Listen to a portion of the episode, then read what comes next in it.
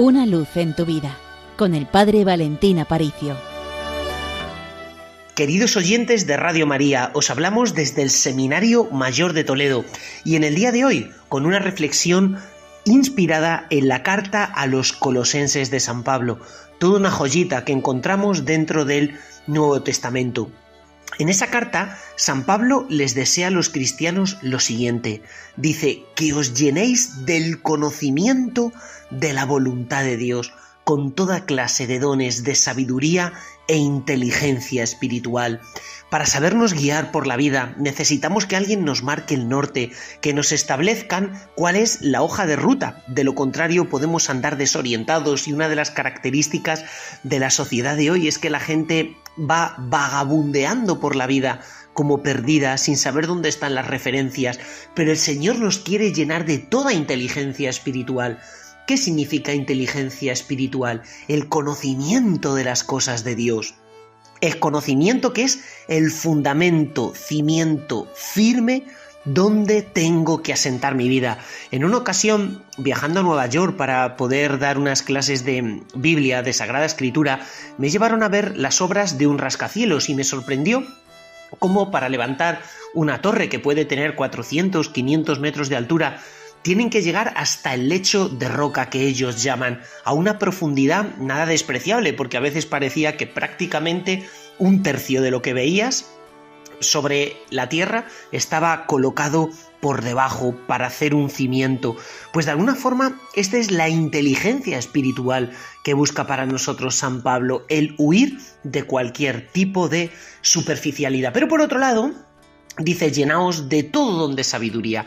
¿Qué es la sabiduría? Bueno, en la Sagrada Escritura la sabiduría viene del verbo saber, saborear. Significa cuando yo disfruto y gozo con las cosas de Dios, no simplemente cuando conozco a Dios, sino cuando saboreo las cosas de Dios. Es una sensación tan bonita que produce tanta alegría, tanta felicidad, tanta realización, que no simplemente crees en Dios, sino que lo sientes, que lo saboreas. Y dice San Pablo, para que procedáis de una manera digna del Señor, agradándole en todo. Este es el ideal moral cristiano. Fijaos, cuando tú amas a una persona, buscas agradar a esa persona, le compras sus flores favoritas, le preparas su comida favorita, le llevas a esos sitios que tú conoces que son especiales para ella.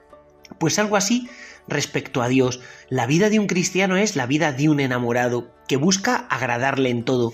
Dice, produciendo fruto con toda clase de obras buenas y creciendo en el conocimiento de Dios. Efectivamente, cuando hay alguna cosa que me llama la atención, que es capaz de capturar todos mis deseos, busco conocerla. Hay mucha gente que hoy día llamamos friki de una cosa, friki de otra, porque le gusta conocer en profundidad ese punto.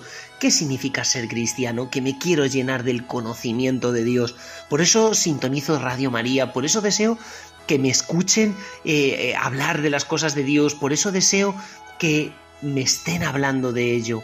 Dice, con toda clase de obras buenas, fortalecidos con toda fortaleza, conforme a su poder esplendoroso, para que tengáis perfecta constancia y paciencia con alegría, efectivamente, porque de la fe brota la alegría y sobre todo brota la fortaleza. Pues querida familia, recibid una bendición enorme y recordad, con los pies en la tierra, pero con el corazón en el cielo.